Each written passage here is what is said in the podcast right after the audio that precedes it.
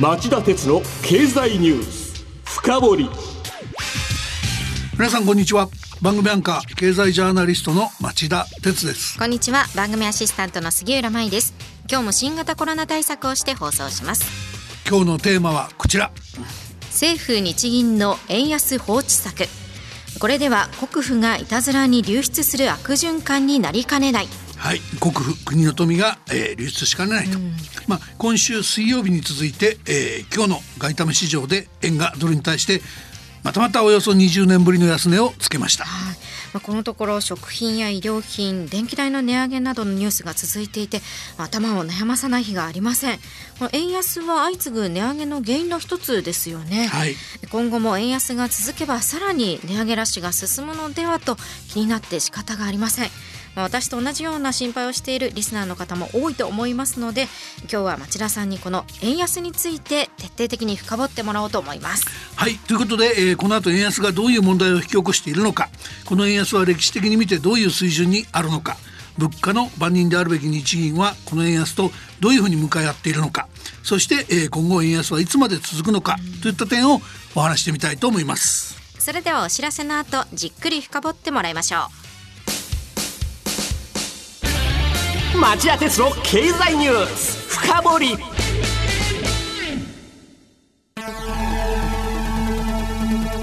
番組アンカー経済ジャーナリストの町田鉄です。アシスタントの杉浦舞です。金曜日午後4時からは1週間の世界と日本のニュースがわかる町田鉄の経済ニュースカウントダウン。午後5時35分からは経済ニュースをとことん掘っていく町田鉄の経済ニュース深掘り。そして午後11時からはエコノミストにじっくり話をお聞きする町田鉄の経済リポート深掘り金曜日にこの3本を聞けばあなたも経済エキスパートに早変わり。就職活動でも強い武器になりそうです。金曜日は忙しいあるいは聞き逃したという方も大丈夫。ラジコなら1週間いつでも聞くことができます。また公式ツイッター町田鉄の深堀三兄弟もぜひ検索してフォローしてください。激動する時代の中で確かな視点を持つためにも町田鉄の深堀三兄弟ぜひお聞きください今日の深堀町田さんまずは円安がどういう問題を引き起こしているのかというところから解説してください。はい。しかしこの答えはもうさっき杉浦さん出してましたよね、あの一番大きいのはやっぱり輸入物価上昇の大きな原因の一つになってることです、ええ、で輸入物価が上がってる原因には新型コロナウイルスの、えー、パンデミックの影響から世界経済が回復の軌道を取り戻しつつあり需要が戻り始めたことやロシア軍のウクライナ侵攻が穀物や資源価格を押し上げたり、えー、世界的な物流の混乱に拍車をかけたりしているというようなこともありますが、やっぱりこの円安が大きなものですよね。例えば、えー、医療品で圧倒的な存在感を持つユニクロを事業展開するファーストレティエーリングの柳井正会長兼社長の昨日の決算発表での席で決算発表の席での発言。杉浦さん紹介してくれますか？はい。柳井さんは日本全体から見たらデメリットばかりだと円安が日本経済に悪い影響を与えると強調しましたまたユニクロなどの商品全体の値上げについては今の日本の経済情勢から考えると安易な値上げはできないと慎重に対応する姿勢を示しつつも原材料費や輸送コストの高騰が続けば今の価格で売るのは不可能だと苦しい胸の内を明かしました。まあ実際のところもユニクロも一部値上げもしてますしね、えー、あの確かに暮らし全体への影響を避けられないと思います。5月の東京電力の電気料金は一般的な世帯で8500飛び5円と去年の5月に比べて、えー、25%上昇することになってますが実は燃料費の上昇は3から5か月後の料金に反映する仕組みになってます、つまり足元の円安によってこの先もまだまだ電気料金が上がることがすでに決まっちゃってるわけです。それと CPI 消費者物価指数は、まあ、今月以降去年の携帯電話の通信料の大幅値下げによる押し下げ効果がなくなるため、えー、資源高の影響を反映しやすくなり上昇ペースが、えー、格段に大きくなるという見方もあります。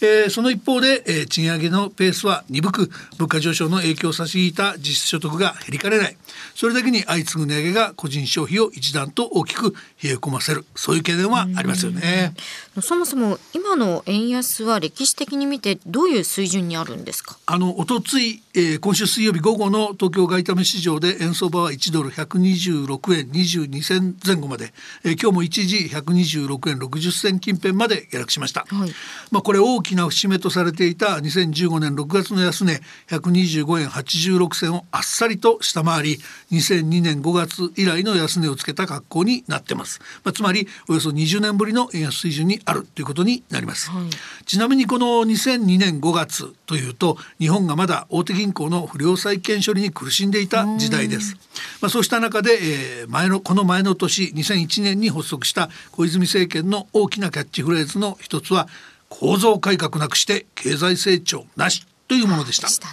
つまり旧来型政治の象徴とみなした公共投資の大幅削減に乗り出しており折からの景気停滞からの脱却策として財政を出動させるという選択ができなかったんです一方の日銀は早々に2000年の段階でゼロ金利を解除したところその直後に景気の下振れが起きて中央銀行としての信任に大きな傷がついていました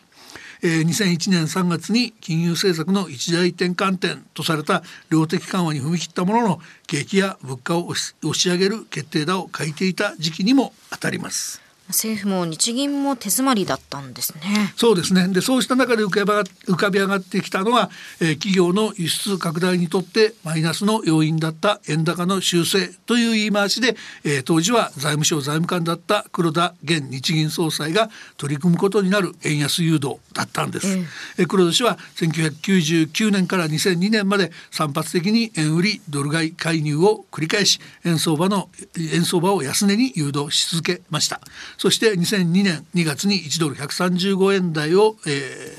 つけた直後に、えー、これ以上の円安が進む可能性は低いと発言。ようやく円安誘導を終わらせたのでした。ドル円のグラフを見ると2002年だけではなく2015年も円安局面があってこれも黒田さんが関わっていたと言えるんでしょうか？まああのしかるべきポジションにおられましたよね。はいはい、あのこの時の円安傾向っていうのは安倍晋三政権の経済政策アベノミクスの下で、えー、今度は日銀総裁に就任していた黒田氏が異次元緩和を進めた進めていた中でも続いたものでした。はい、えー、異次元緩和がアベノミクスの3本の矢の一つだったことを覚えている人は多いと思います。はい、2008年のリーマンショックグローバル金融危機を機に1ドル70円台まで円高が進んで輸出競争力の低下が深刻なな懸念となっていた時期もありました。そうした中で原油価格が当初は安定していたこともあり円安による輸出競争力の回復をてこに経済を上向かせようとしたことから起きた円安でした。ですが次第に企業が生産拠点を海外に移す産業の空洞化が進んだほか福島第一原発事故に伴って各地の原発が運転停止に追い込まれ日本は化石燃料を使う火力発電に依存する体質になりつつありました。こうなると円安の弊害が強く懸念されるようになったんです。確かにそうですよね。そこで黒田氏がさらに円安に触れていくことはありそうにないと円相場のここは超えさせないという黒田ラインを意識させる作戦に出たんです。これにより結果的に1ドル125円近辺が円安の歯止めとなった。というのが2015年の円安の経緯でした、はい、では今回のこの歴史的な円安というのは一体どこまで進むんでしょうか？まああの節目として切りがいいので1ドル130円前後までという人もいれば2002年の円安局面の転換点になった1ドル135円69銭だという人もいます、はい、さらにその先には1998年の147円66銭さらには1990年の160円20銭といったあたりが節目だっていう説もあります。えー、1ドル150円とか160円のいう水準。そんな声もあるんですか？まああのいきなりそんなとこまでいくとはちょっと考えにくいと思いますけどね、えーはい、あの今でさえ実行レートを重視する専門家の中には円安が水準として行き過ぎたという人もいないわけではないですからね。それからあのここ1か月のような早いペースで1ドル130円とか135円を伺うような動きになれば、えー、財務大臣や財務省の財務官が専売特許の口先介入をもっと本格化すると思います。まあ、ただそうした発言が飛び出したとしても円安傾向の一服は一時的なものにとどまって再び、えー、円安傾向に向かう可能性が大きいとは思いますけどね。それはどうしてですか？あのこの局面の口先介入はまさに口先だけで、ドル高を通じて物価上昇圧力を抑えたいと考えているはずのアメリカがドル安につながる日本の円買いドル売りという為替介入を認めるはずがないというふうに市場が見透かしているからです。またあのもっと本質的な問題としては、まあ、これまでもこの番組や兄弟番組で何度も申し上げてきたように黒田日銀総裁がアメリカとの金利差の拡大と円安を招く原因になる日本の金融緩和策の継続にこだわっていることが挙げられますよね。そうですよねアメリカの金利が上がるならば金利が上がる見込みのない円を売っててドルを保有した方が儲かりますからね。その通りですよね。それとねもう一つあんまり気持ちいい話じゃないんですけど、海外の投資家の円への信任が低下しているという指摘もありますよね。資源高に伴う貿易赤字の拡大で日本が恒常的な経常赤字国になりかねないという懸念があるからです。まあ今はまだそんな雰囲気はないと言われてますがこうした状況がこれからも長く続くようだと長年放置してきた財政赤字が問題視されて日本売りとでも呼ぶべき円の叩き売りが起きてもおかしくないという人もいることはいますよね。本質的な解決策というのはないんでしょうか？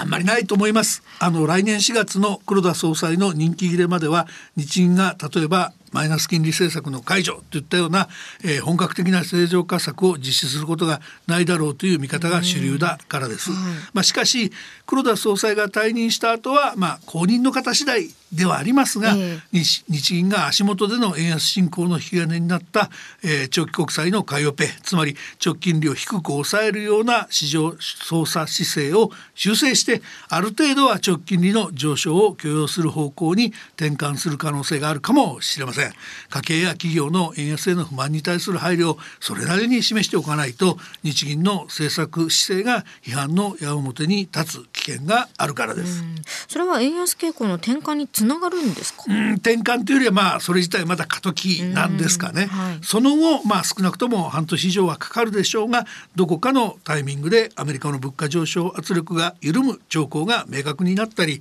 えー、急激な金融引き締めがアメリカ経済を冷え込ませかねないと FRB が警戒し始めるような状況になれば FRB 自身が金融引き締めの加速の方針を修正しアメリカの長期金利が低下に転じ為